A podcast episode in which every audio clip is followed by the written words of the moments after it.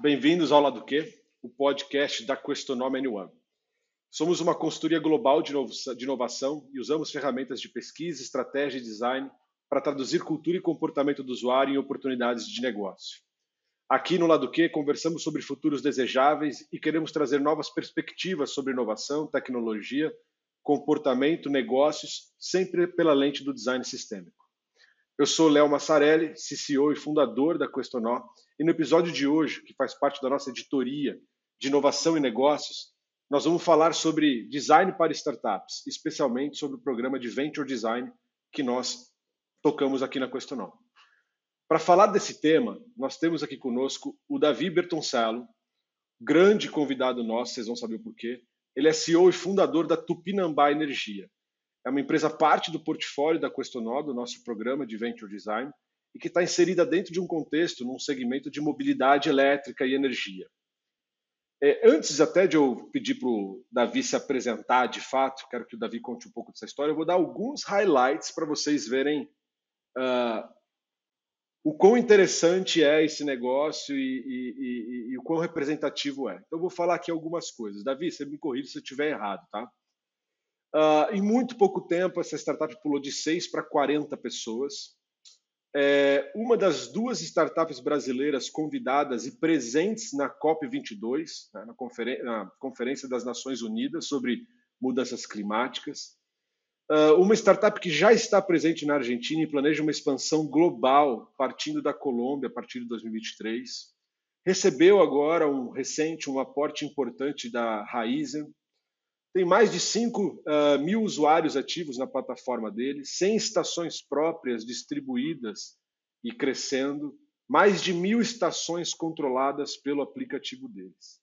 Enfim, essa é a Tupinambá. Acho que é uma grande força e um grande exemplo para uma série de outras startups e nós vamos querer conversar aqui um pouquinho sobre isso. Davi, falei bastante. Acho que seria legal você se apresentar agora, contar um pouco da sua história, fazer uma apresentação. Legal, obrigado. É um prazer e uma responsabilidade estar aqui. Acho que falar ao público seleto de vocês sobre mobilidade é, é de fato é, tentar né, é, é fazer com que, a, acho que na Tupinambá a gente escuta muito aquela coisa do ser a empresa do futuro, e o que a gente está cada vez mais galgando é, gente, a gente não é mais nada do futuro, a gente precisa ser a de agora. É, agradeço sua fala, acho que pô, na, na Tupinambá, para assim, o sinônimo de crescimento da mobilidade elétrica no Brasil passa, é, sem falsa modéstia, e muito né, pelas ações da Tupinambá, que basicamente, é, acho que até antes de falar dela, me apresentando um pouco, é, é, é, eu tenho aí né, Davi Bertoncello, é, sou formado em publicidade, sou especializado em business intelligence. Então, na minha formação, da minha formação original na Tupinambá, eu, eu trago um pouco das da, da experiência de marketing, da experiência de tecnologia, da experiência de customer experience. Então, é, é, para Tupinambá a gente trouxe um repertório realmente. Eu estou na minha terceira incursão né, no mundo de startups, né? Falam que a história do second time founder. No meu caso, eu sou pela terceira vez aí sentindo esse friozinho na barriga.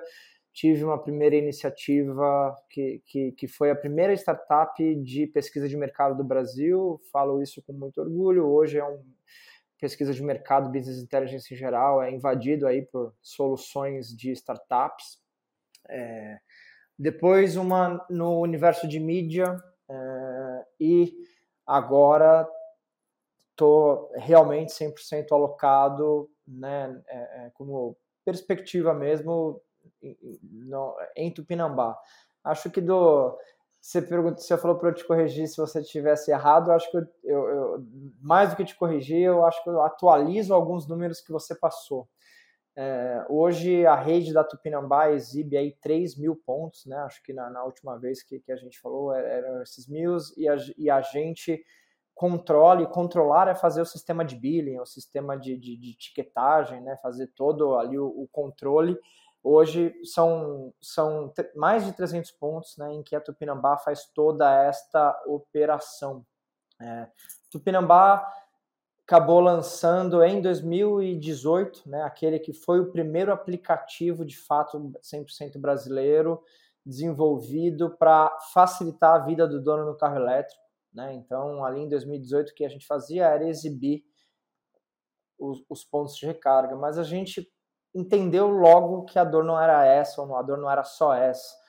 Mandar um usuário para um ponto de recarga é, se você não souber qual é o status daquele ponto, se aquele ponto agora, em tempo real, está funcionando ou não, você pode mandar um usuário né, para uma enrascada. Né? Então, de fato, a gente aprendeu muito rapidamente que exibir os pontos não eram ali só um grande negócio e olhando para a dor do usuário, a gente foi é, é, trazendo o modelo de negócio muito mais para aquele modelo que é a Tupinambá hoje, um modelo de tecnologia, um modelo, aliás, é, acho que no Brasil a gente vê muita empresa fazendo copycat, né, pegando os modelos gringos aí e, e, e fazendo a tal da tropicalização.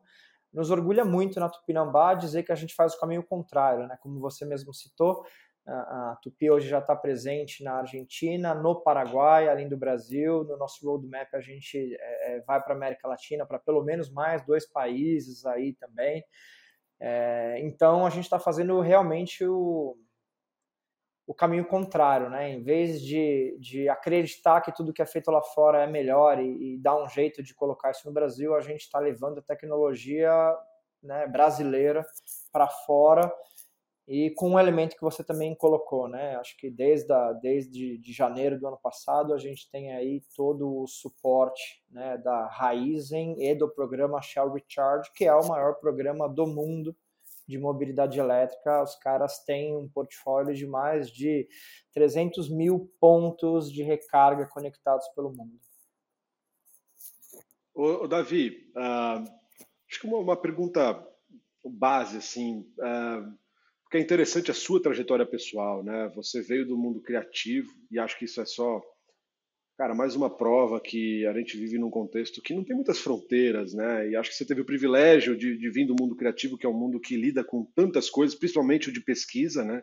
A gente acaba tendo informações privilegiadas de uma série de setores. Eu sempre acabo falando sobre isso, porque uh, dos vários projetos que um pesquisador acaba participando e, obviamente, ele está olhando com certo detalhe é, várias coisas que estão acontecendo. Queria que você comentasse rapidamente como é, como é que você chegou nesse, nesse lugar. Mobilidade elétrica, porra, eu vou criar. Acho que é importante até para o empreendedor ou o futuro empreendedor que está nos ouvindo. Assim, né? Pô, cheguei num lugar, cara, como é que eu vou fazer? E aí depois eu vou emendar uma outra pergunta, mas primeiro eu queria ouvir essa. Legal, eu divido essa acho que em duas, em duas questões também, que é o seguinte, a primeira, eu cheguei, eu estava do outro lado da mesa, já posso contar essa história, já contei algumas vezes essa história, em 2016, né, na minha empresa de pesquisa, startup de pesquisa, um dos setores é, é, é, que a gente realmente mais produzia era o setor automotivo. Fiz em 2016 a pesquisa do projeto de eletrificação da Porsche no Brasil. E, e, cara, hoje eu posso falar, realmente, assim, teve uma pergunta que mudou minha vida, né? Que foi aquela história do. Era uma pesquisa com proprietários de Porsche. E, cara, todo mundo conhece a história do ronco de um motor Porsche, né? E aí uma pergunta, ela era bem sagaz ali no meio, que era algo no sentido de, e aí, você troca o seu barulho, né? Do, do motor de um Porsche por um carro sem barulho? É, é, é... Cara, quando eu vi aquela pergunta no questionário, a minha hipótese era, hum, e o, que, e o que se deu ali como resposta é que oito em cada dez donos de Porsche topavam mudar o ronco do seu motor por um mundo melhor em termos de sustentabilidade. E aquilo abriu né, a minha visão, claro, era 2016, eu não tinha a menor ideia. A, a Tupinambá começou a ser fomentada em 2018. Né? Então, de fato, daquela pergunta, aquela pergunta gerou o envolvimento emocional meu com o universo de mobilidade. Eu já era envolvido desde 2012 com sustentabilidade em geral. Né? Foi no contexto de sustentabilidade que a gente também se conheceu, que eu falei com a Questona pela primeira vez. Então, assim, desde 2012 eu estou bastante envolvido com sustentabilidade, mas essa formatação e essa e esse olhar mais apurado para a mobilidade elétrica, ele, ele começou a acontecer em 2016 a partir desse projeto com o pessoal da Porsche. Eu acho essa, essa história muito bacana, cara, porque ela, pô, ela lia uh, muitas das coisas aquilo que a gente fala enquanto uma consultoria de inovação e design, né? Assim, a importância, cara, da pesquisa, o quanto que você consegue entender, né, o futuro de alguns segmentos, alguns gatilhos de usuário e de repente para você mesmo, né, como um pesquisador, um estrategista, de repente fomentou aí a a iniciativa que se tornou Tupinambá, certamente uma das empresas mais representativas do Brasil e, e talvez do mundo, né? Acho que essa é, essa é a beleza da coisa. É... Pô, não, quando, quando você ainda. Você, eu falei que ia te falar duas coisas, né? A primeira, porque você também listou ali a, a, ao meu início a questão de publicidade, né? Que é a minha trajetória, antes de empreender, eu fiquei nove anos em agência em é, é, agência, planejamento e, e, pesquisa de mercado. E, e, tem uma coisa realmente muito louca disso, que, que de fato me ajudou muito a ter startup, né? Eu estou na minha terceira, que é em uma agência de publicidade, ou em uma agência em geral, ou em, em, em, em casas em que você discute essa inovação, você está muito propenso, você tem sempre a jogar 99 fora e ficar com uma, entendeu?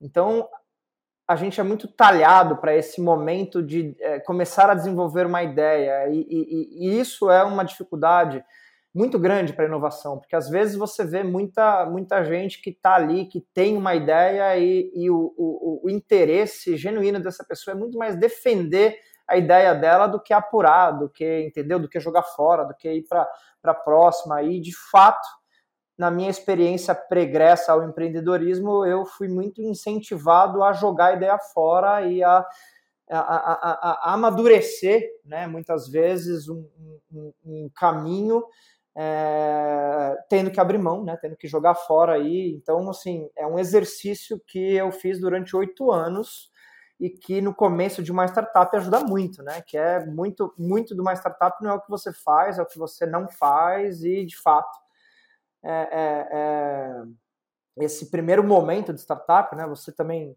Ah, é, é, lá atrás falou de 6 para 40, a gente está com um pouquinho mais, vai quase 60 pessoas.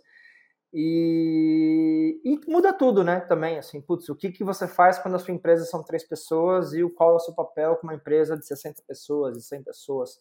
Tá? Então, é sempre ressignificando, mas para mim é muito fácil a ideia de jogar fora é, ideia, é, é, é, muito é muito simples né o que de fato a gente não vê é, é, é, em muitas das trajetórias né dando certo ou dando errado você tem pessoas que muitas vezes estão ali muito para defender uma ideia muito mais do que para tentar inovar não muito muito bem lembrado eu acho que é, é a arte do, do dizer não né é o, é o, silêncio da música, é o vazio nas artes, ou seja, de alguma forma essas coisas se relacionam, né? Assim, saber, puta, escolher um e, e fazer aquilo acontecer é bem importante.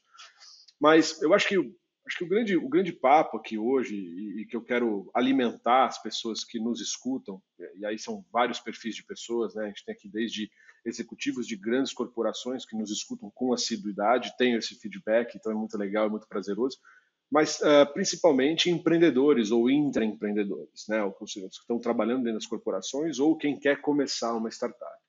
Existem aí vários playbooks de startups, acho que pô, hoje o que não falta é informação, não é fácil. Uh, eu acho que o foco que eu queria trazer para essa conversa é um pouco desse conteúdo que a gente tem trabalhado, que é uh, as design-driven startups. Eu poderia falar assim, as design-driven companies, porque essa é a tese que a gente defende, mas no caso aqui são as startups. Uh, e, e, e, aí, dentro desse conceito que a gente vem trabalhando e a gente acredita, e por que, que a gente acredita? Porque a gente vem trabalhando com design há muitos anos e a gente vê o resultado que o design entrega uh, de forma quase que imediata, em alguns casos, para as empresas. E a gente viu que as startups, de alguma maneira, não estavam fazendo uso, talvez, uh, tão estratégico e preciso disso. Elas estavam muito preocupadas com a tecnologia, com o MVP, e, e a gente viu muitos projetos, e a gente vê muitos projetos, e não só a gente, mas especialistas, morrerem porque de fato não teve um uso adequado do design. E aí foi aí que, que nós trouxemos, com essa experiência que temos no Brasil e globalmente, especialmente no mercado uh, americano em Nova York, essa ideia do Venture Design. Então, só para dar um highlight aqui, explicar para quem está nos ouvindo o que, que é o Venture Design que nós estamos falando aqui. O Venture Design é um programa que a gente começou alguns anos atrás, que é um programa onde literalmente a gente faz um investimento nas startups. Mas esse investimento não é capital, ele é knowledge, ele é design, ele é essa capacidade de fato de uh, conseguir criar ofertas, né, produtos e serviços que sejam relevantes, que sejam encantadores, que, que, que o usuário realmente tenha um engajamento outro. Uh, então, esse é o programa. E a gente tem uma série de literaturas hoje que nos apoiam para demonstrar para os futuros empreendedores, ou atuais empreendedores, ou quem está rodando uma startup e de fato quer fazer ela acontecer de uma outra maneira, uh, que isso tem um resultado bastante forte. Uh, então, esse é o programa de Venture Design. Nós vamos entrevistar vários dos nossos investidos né, e investidas nesse programa. Então, eu queria que, que você comentasse um pouco agora, uh, Davi, que assim, a partir do momento que você, ok, vou decidir, vou abrir uma startup, é, sei como fazer isso, ou não sei, os vários playbooks, aonde o design entrou? O porquê que chegou em você? Boa pergunta, muito pertinente e muito importante debater isso com um case real que de fato é o nosso. Cara, eu não lembro, eu não lembro de fato quem foi o autor, mas tem uma célebre frase, né, que o que o criador ele, ele normalmente ele cria a, a mesma coisa duas vezes. A primeira é na sua cabeça e a segunda é no mundo real, na vida real. E normalmente a, a sensação disso ela é ruim, porque na sua cabeça é, é, é sempre um, um mundo perfeito, né? quase onírico, quando você está imaginando aquilo. Aí quando você bota aquilo na vida real, a, a, a sensação possível normalmente é associada a um, um não, não um fracasso, mas tipo, de novo na minha cabeça estava melhor. Cara, e o processo que eu tive especificamente com vocês, eu consigo garantir que o de vocês na vida real foi melhor do que o da minha cabeça. Então, assim, o que, o que eu quero dizer com isso é que eu me sinto criando duas vezes e a segunda vez, que era a do mundo real, cara, ela. Estou falando aqui da nossa estação, né? Para quem não sabe, um dos a Tupinambá, além né, de, de, de, de ter aí de oferecer o principal aplicativo para de mobilidade elétrica nacional, é, é, em 2000 e em, na virada de 2019 para 2020 a gente começou a lançar algumas estações, né? É, é que fizemos aí é, junto com vocês são além de estações premiadas, né? É, mundialmente eu consigo garantir que, cara, essa, esse nível de refinamento que mudou a nossa, a nossa proporção mesmo, assim, acho que é, é, é, o design ele serve a muitas coisas, né? É, no nosso caso e no, e, e, no, com o desafio que a gente tinha, é, é, por mais que hoje, olhando para trás, eu consiga dizer que putz, o nosso modelo flutuou né, do que a gente tinha lá para cá, mas, cara, eu consigo garantir que a gente nasceu muito sexy porque a gente tinha ali a estação e o jeito de se relacionar com uma estação de recarga. Cara, ninguém tinha, não, não no Brasil, né, assim, é, é, é, é, claro, hoje com, com toda a informação do, dos, dos players mundiais, eu diria que tem dois players no mundo que, que talvez cheguem perto do, do nosso nível de refinamento em uma estação. Então eu não consigo dissociar hoje o sucesso da Tupinambá de agora é, é, é, imaginar como teria sido se a gente não tivesse olhado para o design, para uma questão até simplista de design, tá? Aqui eu não estou dizendo assim, o design ele tem muitas outras entregas que são, é, é, é, né, vocês grandes especialistas nisso, mas a, a, o que eu quero dizer aqui é que, que o design que ajudou a Tupinambá foi talvez até o, o, um formato mais simplista, que é, cara, ter o UOL, a relação de você olhar para uma estação e, e, e, e, as pessoas olharem aquilo como uma coisa muito legal. Cara, não por acaso as nossas estações participaram do ano passado de, de todos os eventos da Casa Cor. Né? Então a Tupinambá esteve lá como modelo de recarga veicular junto com os nossos parceiros da Estelantes em todos os eventos da Casa Cor, né? E fora as premiações nacionais, internacionais. Então, eu hoje, né, é, é, é talvez aí dois, três anos à frente, eu consigo olhar e dizer o quanto que essa jornada da Tupinambá foi modificada a partir é, de um elemento específico do design, que no nosso caso foi o nosso totem, né, é, é totem modelo de, de eletrificação com carregador e tela. Eu acho que de alguma forma, porque assim uh, é, é, isso, né? Assim, uh, a gente tem empreendedores de todos os ramos e de todas as, né? Com todas as perspectivas possíveis. Uh, de alguma maneira, você já entendia que o design poderia ser uma poderosa ferramenta para você, como você falou, seja por desenvolver um projeto mais eficaz e mais barato, ou seja um projeto que comunique algo mais interessante, que crie uma experiência mais rica e que, portanto, vai mudar os ponteiros. Você já tinha esse, essa, essa visão, talvez até pelo seu background, mas é importante trazer isso, porque quando a gente fala de design-driven companies, né, é, a gente, é legal a gente falar para pessoas que estão nos ouvindo é, que isso vem sendo monitorado e que poucas pessoas sabem que grandes startups de sucesso elas foram fundadas ou cofundadas ou são dirigidas por designers. Né? E você tem casos cérebros, você tem Uber, você tem Airbnb, você tem é, Slack, você tem as cara, grandes uh, uh, empresas que hoje são festejadas e de repente você vê que o designer é, é DNA ali, ou seja, está ali, né, na sua grande potência. Né? É, lembrando que quando a gente está falando de design aqui, nós estamos falando de um design estratégico de várias expressões. No caso nosso, né, Davi, a gente aqui, a gente não, não, não, não fez a marca, a gente não fez o produto digital, a gente focou num trabalho do produto, do físico, do hardware, e como que aquilo poderia virar um ícone que mais que um ícone uh, de uma empresa tivesse a ambição de virar um ícone de uma cidade ou que adicionasse muito valor da onde que vocês posicionariam esse esse ícone, né? Porque é um ícone, né? Ele é um totem.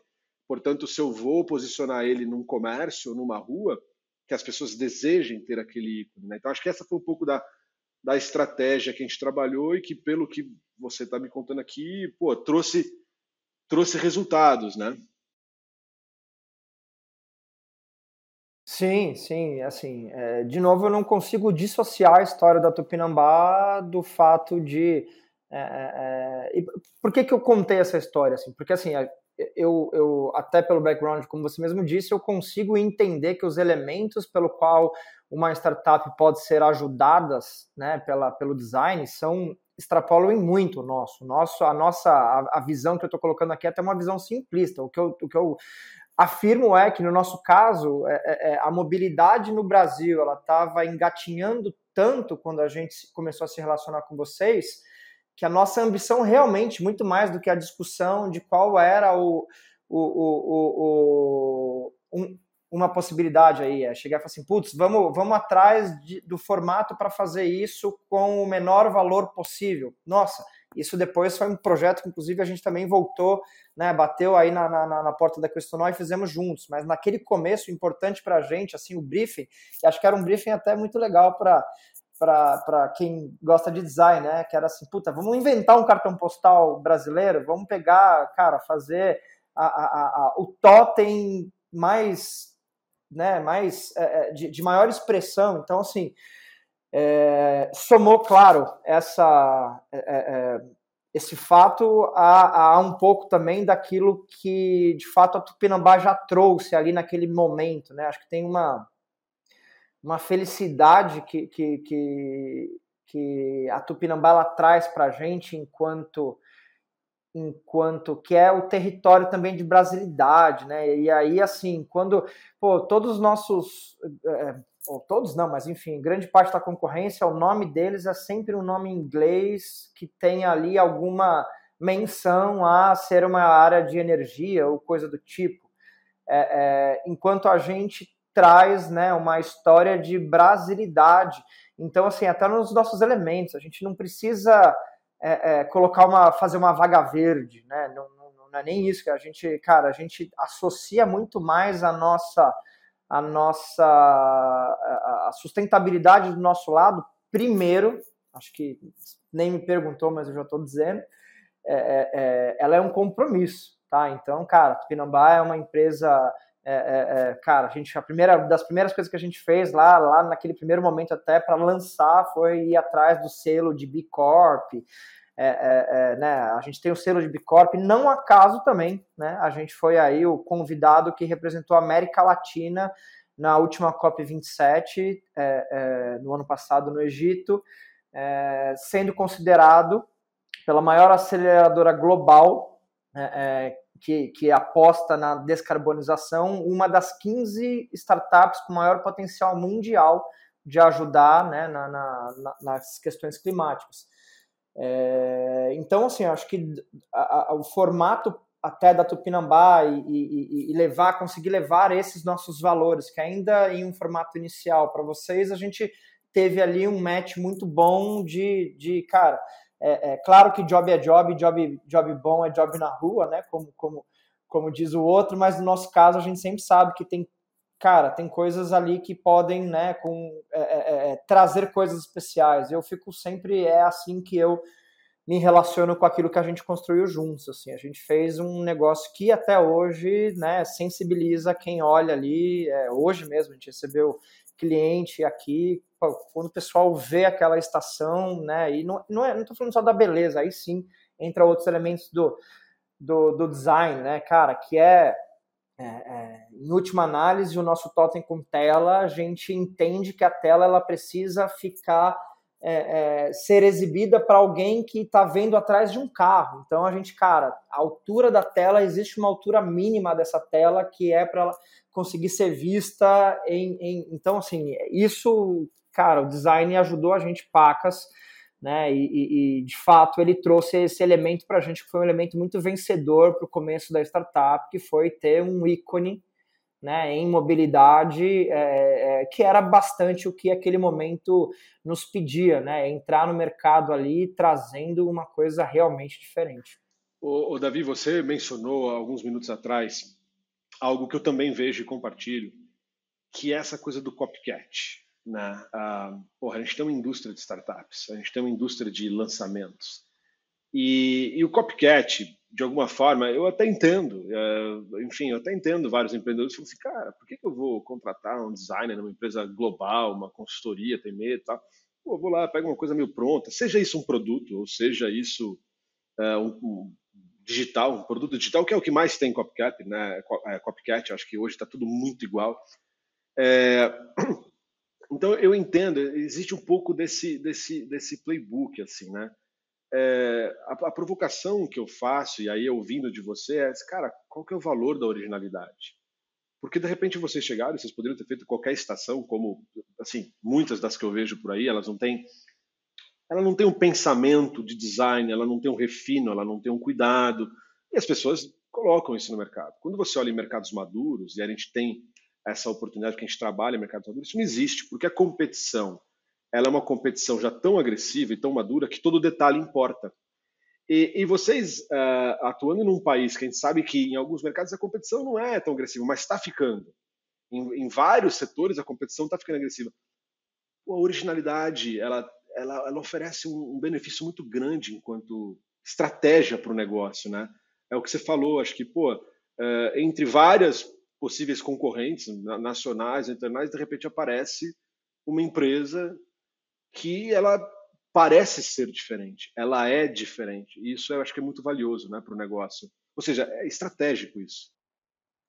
Com certeza. Eu adicionaria aqui um elemento, concordo com a questão da originalidade, mas ela só funciona quando ela tem um, um craft muito bem executado. Né? Então, acho que essas duas coisas juntas e não dissociadas, ela, elas trazem um elemento de muito poder. Né? Então, é, é, é, claro que é, o, o, o, o, elemento visual ali, o fato de. É, ah, tem até uma história boa, assim, a originalidade, ela é, de fato. eu esses dias fui, fui num restaurante japonês que eu gosto e cheguei num shopping e olhei e entrei numa vaga e eu olhei a, a vaga pintada. Aí eu virei assim, Caraca, cara, copiaram a nossa, tá, a pintura tá, tá igualzinha. Eu olhei a ponta e falei assim: não, não é o nosso, é nosso aqui. Então, duas, duas coisas. Pô, já tem ponto que eu nem sei. Eu lembro que eu fazia um por um, né? Então, hoje a gente já, já tá realmente. Mas a outra coisa é a originalidade, porque assim, em, em, em, em meio ao monte de vaga verde, né? É, é, é, cara, existe uma, existe uma oportunidade para o nosso mercado que é Cara, o diferencial de sustentabilidade a gente tem de DNA, né? Então, na nossa execução, a gente realmente se permitiu, falando aqui até para especialistas, ter uma palheta muito bem é, é, é, é posicionada para ter essa, essa, essa quebra né, do estigma de ah, trabalhar verde. Cara, eu, eu honestamente, claro, eu estou nessa absolutamente em função da, da questão da sustentabilidade, tá? mas ninguém compra sustentabilidade. As pessoas compram bons produtos que, by the way, são sustentáveis. Né? A, a, ninguém compra a ideia é, é, é, dissociada de sustentabilidade. Ninguém paga um real a mais por sustentabilidade. Essa é a grande questão. Então, a sustentabilidade sozinha, ela não, não é um, um, um elemento pragmático. Né? Então, acho que para a gente ter ter essa possibilidade de, cara, ter um diferencial de largada em cima de originalidade, pô, em cima de uma execução muito bacana da, dos nossos principais dois pontos de contatos, né, que, que de fato é o nosso app e também as nossas estações, é, é, e sim, a gente, é, é posso falar que, que hoje né, temos, ainda acreditamos e pensamos que é muito feliz o que a gente criou lá atrás, né, na, na, virada de 2019, cara, ainda hoje a gente, claro, tudo se melhora ao longo do tempo, eu acho que melhoria contínua é muito importante numa startup, mas de novo, a, a, a, né, digo aqui que, que a gente acabou tendo a, oportunidade de nascer com pedigree, né, cara, e isso realmente em um mercado principalmente nesses mercados, né, que são mercados é, de, de oportunidade, é, é, é, bom, na nossa história, na nossa trajetória, mudou absolutamente o nosso destino. Eu, eu, eu, gosto de trazer aqui reflexões abertas para quem nos escuta, mas também gosto de trazer aprendizados, assim, coisas que as pessoas, de alguma forma, elas podem, enfim, no dia delas, cara, beleza, né? Como é que eu. É, você falou aqui do craft, né? Tentando traduzir craft para as pessoas que, que nos ouvem e que não têm muita familiaridade dentro desse universo do design é, é essa qualidade de que você está fazendo um design. É, é o detalhe, é o cuidado uh, de você olhar um produto e fazer wow. Né? O produto tem um pensamento, uh, um conceito geral muito interessante, mas ele tem os detalhes, o equilíbrio. É, o design não é só o fato da gente, ah, beleza, só a funcionalidade, que é extremamente importante, ela obviamente faz parte, é a essência da coisa, mas existe esse cuidado, né, de você olhar um objeto, assim como você pega um iPhone na mão, craft, você entende cada conexão, cada detalhe, cada linha de junção de materiais, isso é o, o craft que a gente está falando.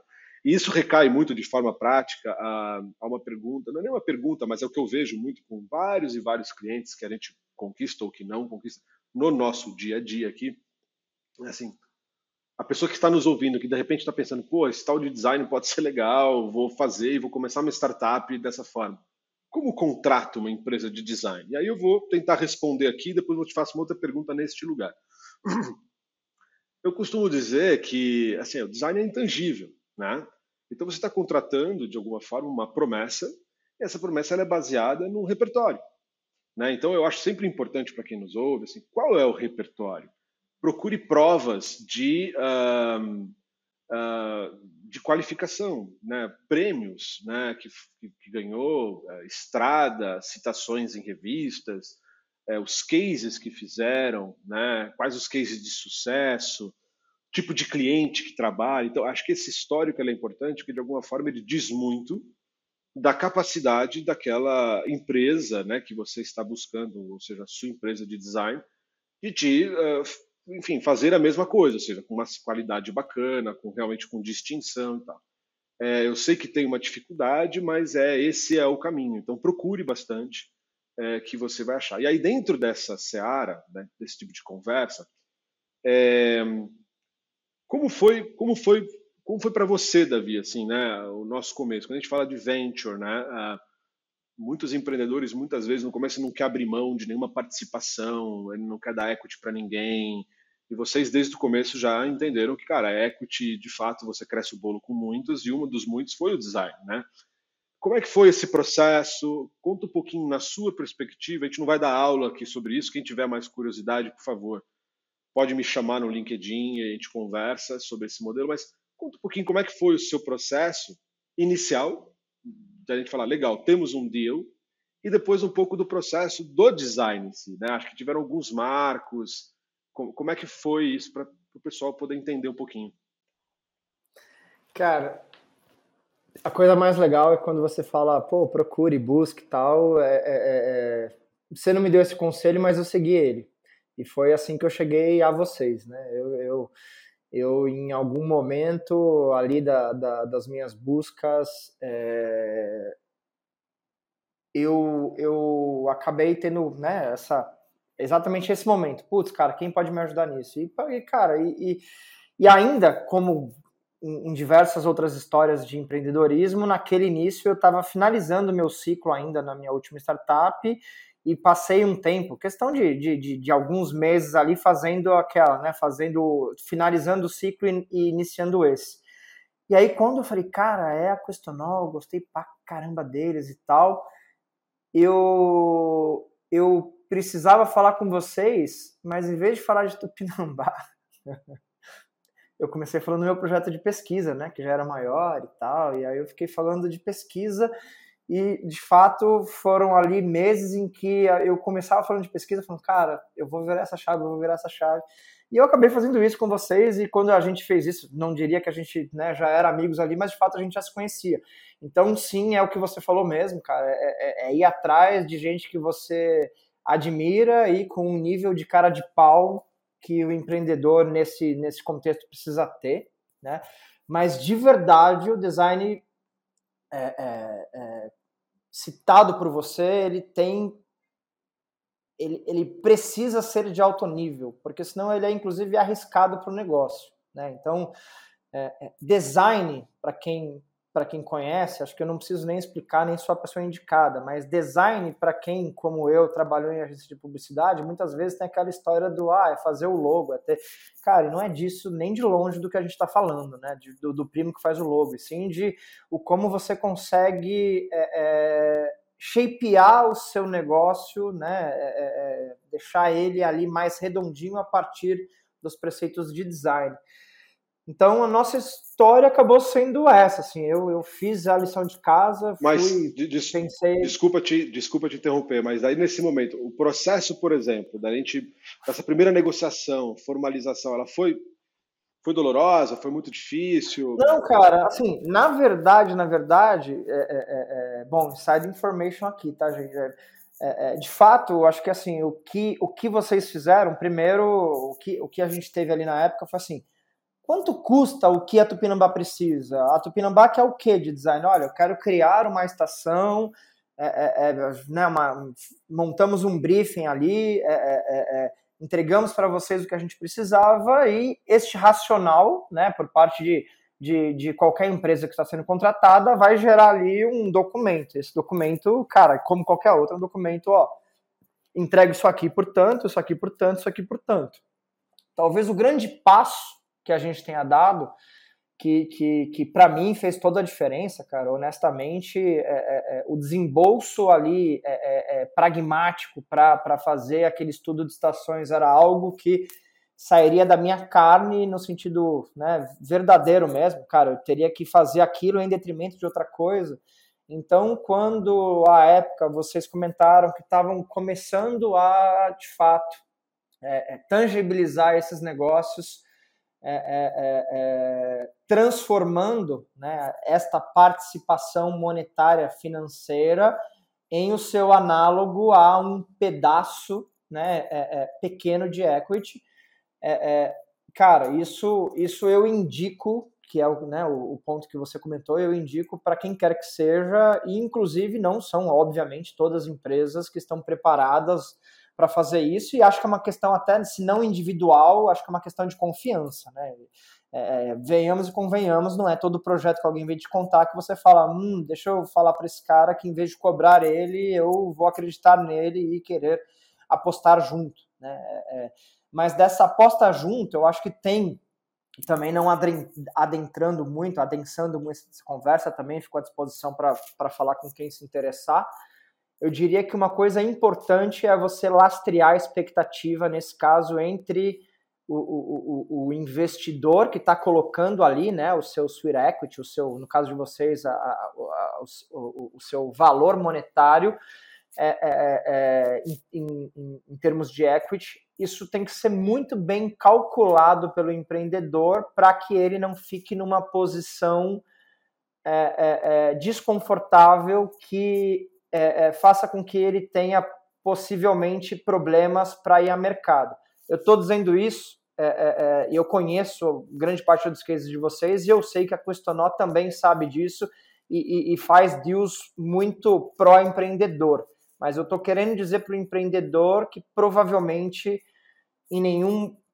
É, é por, por nada valeria, sei lá, você imaginar que você está entregando 30% de uma empresa para é, da, da, empresa para fazer isso. É, nesse contexto, estou dizendo isso leva você muito para uma para um, um, problema ali posterior, tá? Então acho que tem que ter sempre esse equilíbrio é, entre é, é, o equity e o que está sendo entregue. No nosso caso, claro, acho que é, é, é, por definição e por, por, por, pelos dois lados, a gente nunca teve nenhum problema. Acho que desde o do primeiro momento ficou muito claro para a gente, né, que, que como se daria essa negociação. Mas de novo, já vi empreendedor é, é, né, me perguntar sobre isso, porque teve ali, é, é, é, né, acabou fazendo algo que de fato impediu ele de ter a possibilidade maior de crescimento, que normalmente está associado a isso, cara. Desconfie, pô, se você vai fazer algo nesse estágio inicial de empresa e entregar 20, 30% da empresa, provavelmente não faça sentido. Não, é perfeito, acho que muito bem lembrado. É, a gente vê muito isso né, no universo de, de venture capital, assim, acho que você está lá no, no, playbook, né? Você qualquer startup vai ter muitas rodadas, né? Então tem que tomar muito cuidado com isso, não dá para abusar no stake que você vai dar para qualquer parceiro, né? Porque isso vai te prejudicar provavelmente lá na frente. Acho que bem lembrado isso como uma, uma dica que para as pessoas que nos ouvem. É, cara, eu queria que você desse um, um panorama assim mais final assim de o que é o mercado hoje, né? O que, que falando de Brasil, Tupinambá inserido aqui é, nessa liderança, qual que é o panorama hoje? O que, que você vê para o futuro breve, né? Eu queria ouvir um pouco de você como especialista do setor é, e depois e depois vou te pedir algumas dicas. Cara, Brasil não é para amadores, né? Eu e as, as citações. É então, por mais que eu tenha muita coisa a falar pensando pelo copo meio cheio, né? Se a gente pegar os números de crescimento, cara, números de crescimento de mobilidade elétrica no Brasil, né, é, é, é uma curva aí ascendente e vai ficar, vai ser ascendente por longos e longos e longos anos. É, é, mas ao mesmo tempo, né, é, é não acho que assim o, o, o, onde o Brasil está, se o Brasil quer ser de fato protagonista né, nessa agenda, cara, vamos lembrar que o brasileiro é apaixonado por carro, né? Vamos lembrar que, que cara, desde a, da, da, de Juscelino a gente olha né, para o setor automotivo com um, um, carinho especial. Né? O brasileiro, em média, ele tem uma associação muito clara com esse segmento. E durante décadas e mais décadas, né, o Brasil tem um papel fundamental no, no, no, no, processo de industrialização, principalmente do contexto América Latina.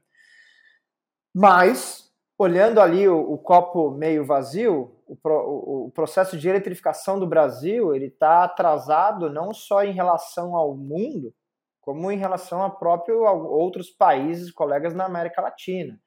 Né? Então, então, o patamar de eletrificação do Brasil é, é, É algo que ele vem crescendo com consistência, mas eu, eu no conceito de hélice quádrupla, né, que é a questão de quando o, o, os agentes da cadeia estão mobilizados para isso, você tem ali, nesse caso, o governo, a iniciativa privada, as academias e as ONGs. Então, você durante algum tempo você teve diferenças de temperaturas, né, em cada um desses agentes.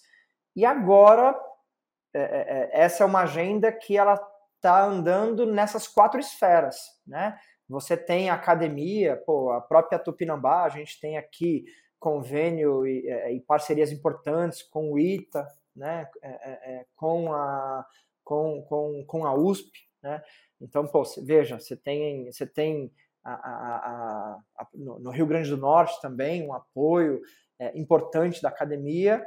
É, você tem em nível empresarial também, né? Acho que no nosso exemplo aqui, é, desde as startups até empresas consolidadas como, como a própria Raizen, olhando para isso com muita, com muita luz. Você tem o público, né, que cada vez mais né, entende o carro elétrico como um carro melhor e, e de fato, cara, quem já andou de um carro elétrico, é, é, é eu sou suspeito para falar, né, mas o que eu digo é ande, dentro, ande num carro elétrico, cara, você vai estar num carro que não faz barulho, que não tem manutenção, né, que tem, ou melhor, que tem 85% a menos de peças móveis, que são justamente aquelas peças que a gente faz manutenção. É, é, então você tem um carro melhor também. E tem um carro que, exatamente por tudo isso, né, e até pela, pelo modo de construção dele, é um carro que no mundo inteiro vai ficar mais barato em questão de dois ou três anos. Tá? É, e no caso brasileiro especificamente, essa agenda né, de governo, né, que, que, que até aí é, é, é o ano passado você tinha uma, você tinha as agendas estaduais que já estavam ali mobilizadas em alguns estados para mobilidade elétrica, mas você não tinha talvez uma grande resposta do governo federal. É, é, e é algo que, né, no novo governo federal, realmente existe uma animação do setor, é, é principalmente é, de eletromobilidade, principalmente porque, porque muitas pastas importantes estão olhando de forma transversal para a eletromobilidade. Então você não tem mais a, aquela questão só da eletromobilidade estar sendo discutida na, na, na no meio ambiente, entendeu? Você tem, cara, é, é, é ministérios olhando para isso e, claro, os, os ministérios que, que, que, que, que também são aqueles que têm a, a, a, não a palavra final, mas enfim, os, né, os, os, os maiores é, é, é, é, budgets, né, por, por assim dizer. Então, eu, eu realmente acredito e aposto na mobilidade elétrica no Brasil, mas se o Brasil quer ser protagonista, ele precisa acelerar esse processo, porque eu estou falando de processo de industrialização. Eu estou dizendo que a, a, as, mont, o, o, as montadoras elas não escolhem país por país, elas escolhem bloco por bloco. E se elas começarem a fazer o seu processo de eletrificação, como já estão fazendo em nos nossos vizinhos pela, pela né, América Latina, para ficar no nosso, no nosso exemplo aqui, no nosso quintal, é, é, é, provavelmente o Brasil vai ter dificuldade para implementar essa agenda depois dessas escolhas. Vamos lembrar que uma montadora ela toma uma iniciativa dessa pensando nos próximos 20, 30 anos. Né? Então, a montadora que escolhe produzir em um país vizinho, provavelmente ela precisa de ter ali é, é, é um cenário muito específico para produzir também no Brasil. E isso sim são, são questões que a gente precisa tratar agora. É, adoro desafios é, sistêmicos, complexos, de longo prazo.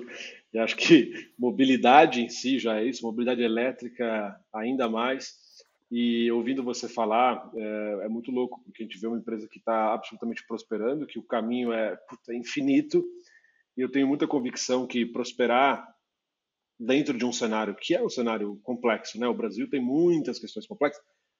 Pô, vencendo aqui, vence em qualquer lugar do mundo, assim, eu parto um pouco desse princípio, né? A resiliência, ela, ela é grande, e acho que vocês estão pavimentando esse lugar, tá? Então, queria desejar a vocês um, um baita sucesso, assim, eu admiro bastante o trabalho, que vocês vêm desempenhando. Obviamente, admiro uh, vocês e tantos outros empreendedores que, que entendem a, a importância né, de se fazer um projeto bem estruturado, né, o design, escolher um parceiro certo, obviamente, eu sou um defensor disso.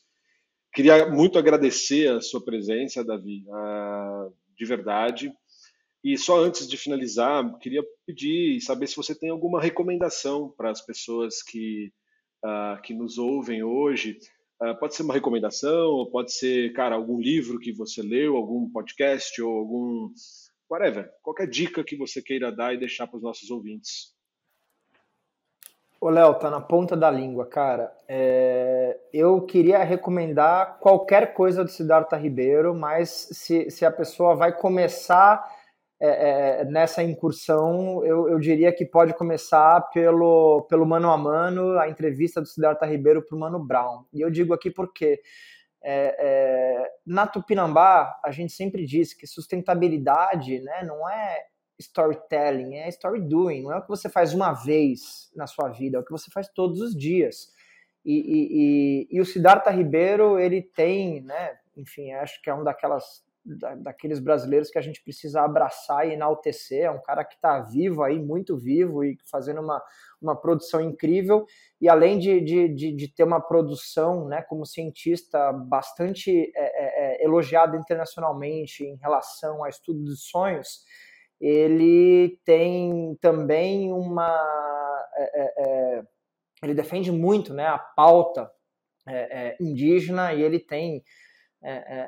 Ele abraça realmente essa, essa, essa, essa mesma água que a gente bebe aqui, né, que é muito a questão da, da, da defesa do povo originário, né, e dessa. Então eu fico, fico aqui, aproveito o espaço para dizer que pô, quem não conhece tem que conhecer a obra do Siddhartha Ribeiro. Demais. Bom, gente, tem algum tema que você gostaria de ver aqui no, no lado Q? É, manda para gente uma mensagem pelas redes sociais, nós vamos adorar te ouvir e selecionar esses temas. Bom, Importante dizer que, além do, do, podcast, a gente produz muitos outros conteúdos. Né? A gente tem nas nossas mídias sociais, a gente tem alguns reportes que são bastante relevantes. Então, convido vocês a entrarem no nosso site, assinarem lá a nossa newsletter, porque a partir dela você vai ter acesso a esses materiais. É isso. Esperamos você no próximo Lado Q. Até mais.